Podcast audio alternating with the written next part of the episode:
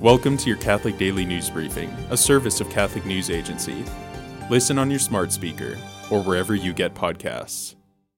The archdioceses of Philadelphia and Chicago have instructed their clerics to not provide parishioners religious exemptions from receiving COVID 19 vaccines. The Archbishop of Chicago said Catholics are free to determine their own actions, but they cannot use the teaching of the Church to justify such decisions. He said there is no basis in Catholic moral teaching for rejecting vaccine mandates on religious grounds. A campaign to legalize assisted suicide and euthanasia in Italy is gaining ground. Activists circulated a petition to bring to vote a referendum to change Italy's law concerning euthanasia. The change would effectively decriminalize assisted suicide for adults. The petition reportedly reached the minimum signatures needed for Parliament to choose whether to initiate the referendum. The Diocese of Arlington has released an eight page document about gender ideology.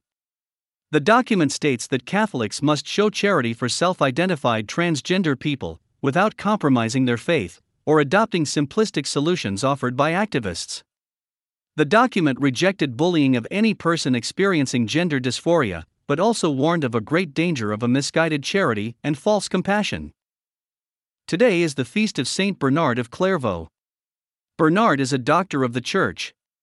His writings and sermons greatly influenced Europe during the 12th century.